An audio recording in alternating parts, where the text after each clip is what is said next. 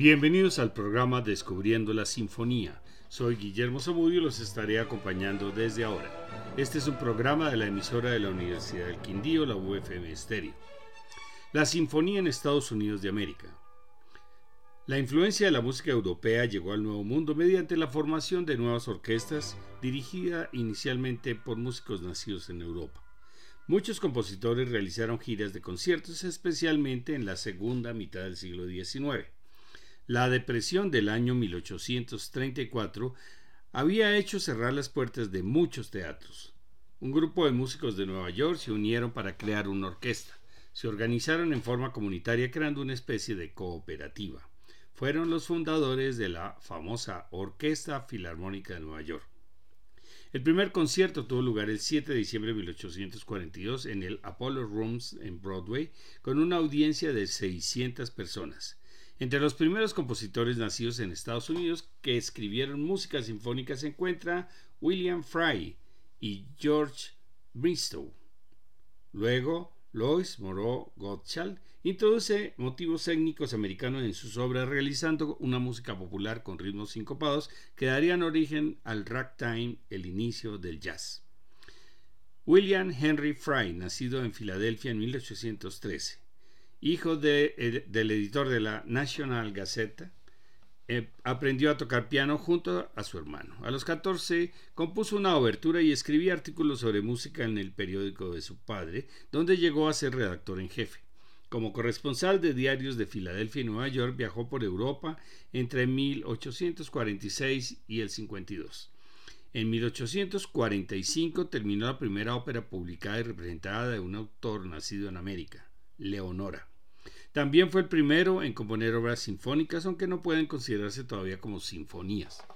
La Santa Claus Sinfonía de Navidad fue terminada en 1853, compuesta como una fantasía o mejor como una obertura. La Sinfonía Niágara fue compuesta durante el año 1854. Es una representación de la fuerza de las famosas cataratas y para ello utilizó 11 timbales. Está estructurada en tres partes como una obertura y comienza con un largo crescendo en el cual la percusión indica la fuerza del agua y la cuerda oscila, oscilante refleja el torbellino al que se, eh, que se forma. En la parte central se escucha una coral interpretada por los vientos. Luego se vuelven a la representación de la cascada con el redoble de la percusión y las ráfagas del viento reaparece el tema de la coral acompañada por el rugir del agua antes de volver a la descripción de la furia del agua. Escuchemos la versión de la Orquesta Real Nacional de Escocia dirigida por Tony Rowe.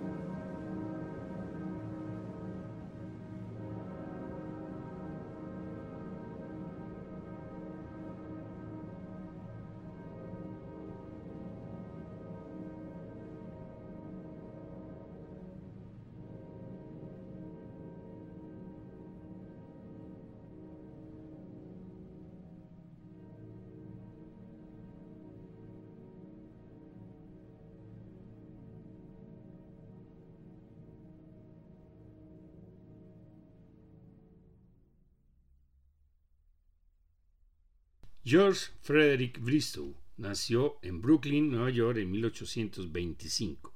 Descendiente de una familia de músicos, su padre era un emigrante inglés compositor y director de orquesta. A los 13 años ingresó como violinista a la Orquesta del Teatro Olímpico y cinco años después a la Filarmónica de Nueva York recién creada, llegando al puesto de primer violín. Como gran defensor de la música norteamericana, desertó durante un año de la orquesta como protesta contra la programación al no, interpretarse suficiente música autóctona. Compuso cinco sinfonías, la primera en 1848 al estilo de Mendelssohn y la última, Niágara, inspirada en la novena de Beethoven, escrita en 1893 con solistas y coro. La Sinfonía número 3 en Fa sostenido opus 26 fue compuesta en 1858. Sigue las líneas clásicas de Mendelssohn con adiciones de Schumann. El primer movimiento es un alegro que contiene la estructura clásica. El segundo es un andante con el título de Nocturno. El tercero es un esquerzo que lleva el subtítulo de El jugueteo de la mariposa. Y el último, alegro con foco, en forma clásica como el primero y usando el arpa en los pasajes de transición. Vamos a escuchar el tercer movimiento con la Orquesta Sinfónica de Detroit dirigida por el estonio Nime Jarvi.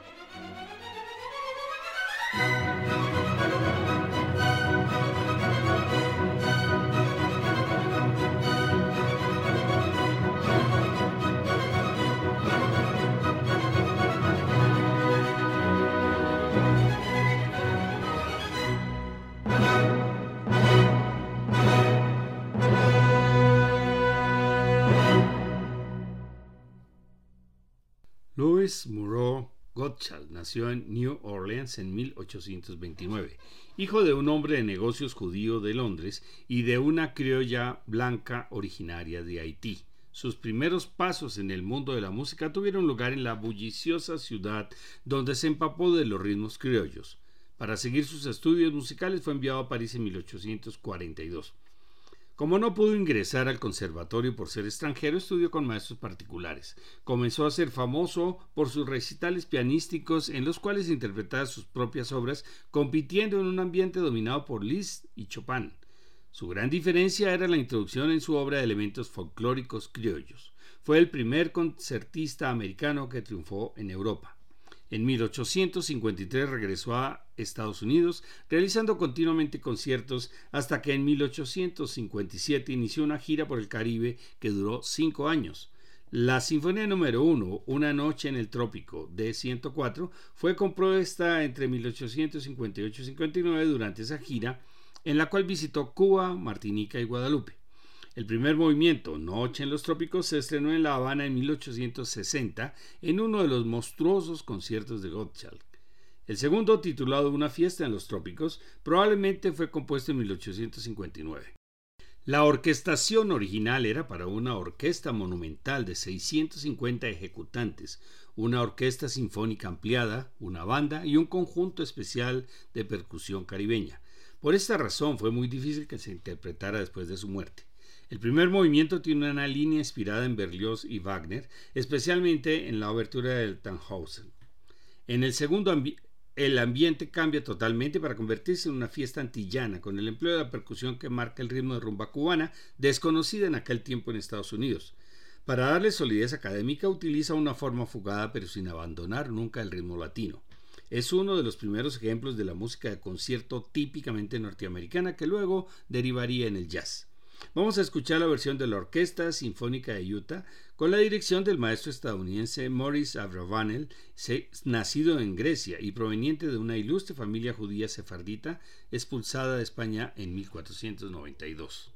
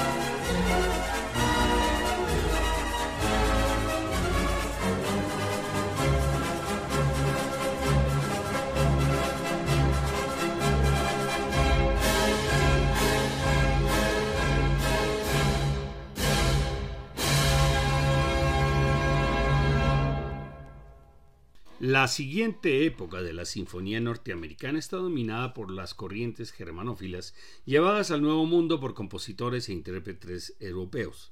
Compositores como John Knowles Payne, George Chadwick y George Strong estudiaron en Alemania y después sus obras triunfaron en los Estados Unidos.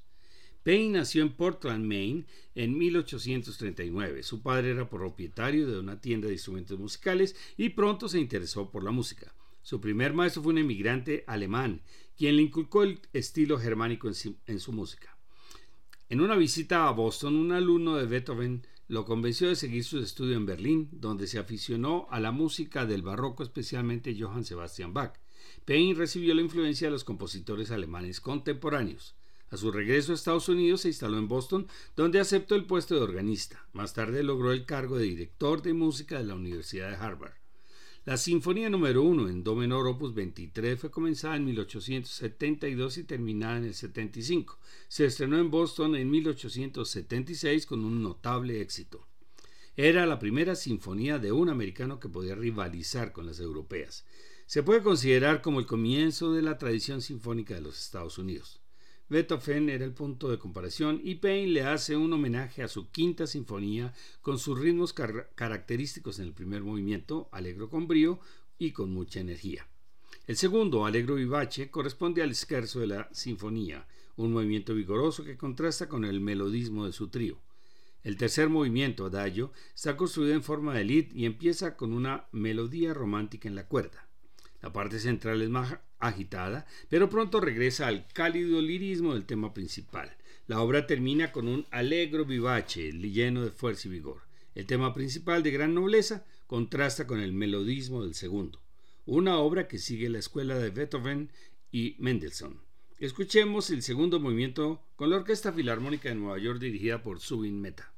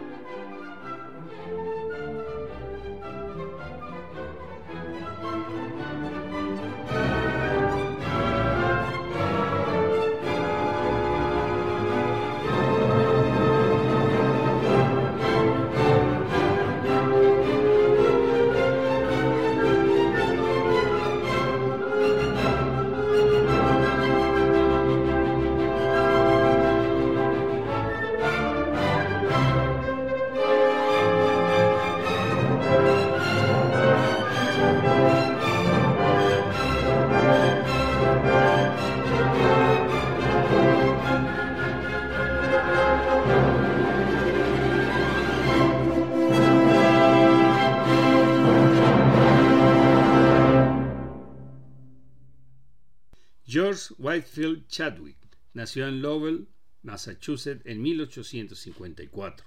Creció en un ambiente musical, pues sus progenitores eran músicos aficionados. Su padre no quería que se dedicara profesionalmente a la música y recibió las primeras clases de su hermano.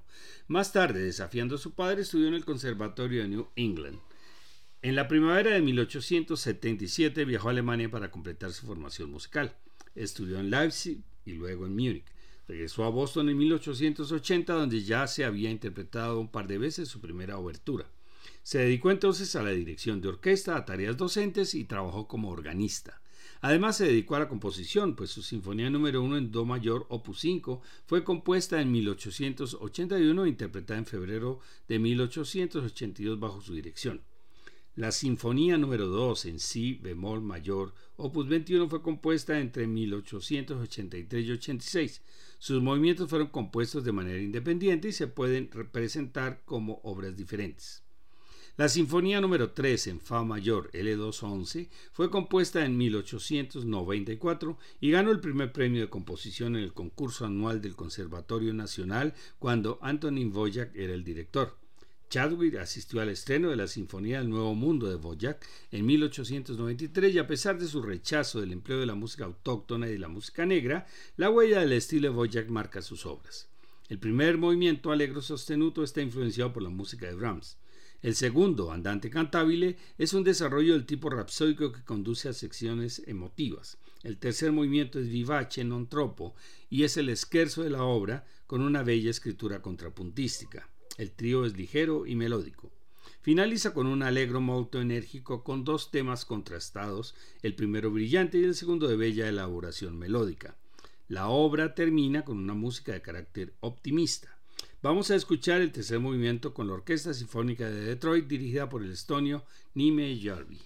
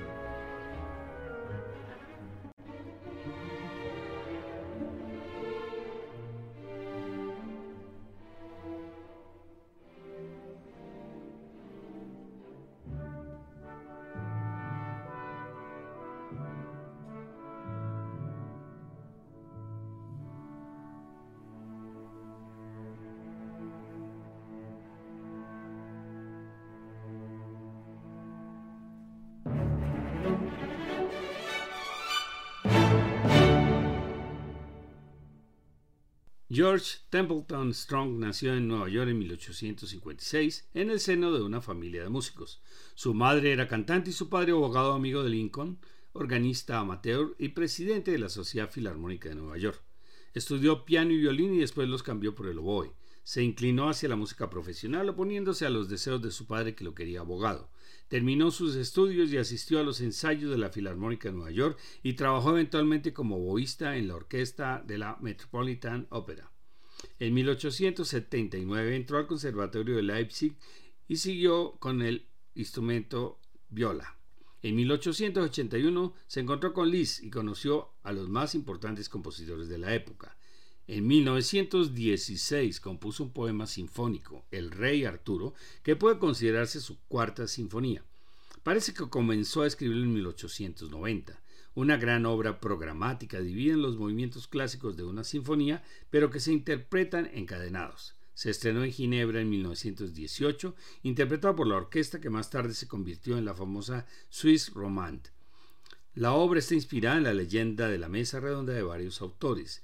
El primer movimiento, non troppo allegro, comienza con una introducción lenta con solo el cello para después exponer el tema de Arturo de carácter heroico y después el de Modred como una representación de la lucha entre el bien y el mal. En la segunda parte del movimiento describe a Guinevere y su adulterio con Lancelot, denunciado por Mordred, quien escapa al verse descubierta. El segundo movimiento, Adagio Andante, muestra la soledad de Arturo, la nostalgia de los tiempos felices por medio de un tema romántico. Aparece su desesperación mediante accesos de cólera y finalmente decide ir al encuentro de Mordred, de quien procede todo el mal. La obra termina en el tercer movimiento con el resto de la historia conocida. Vamos a escuchar a la Orquesta Sinfónica de Moscú, dirigida por Adriano, interpretando el segundo movimiento Adagio Andante.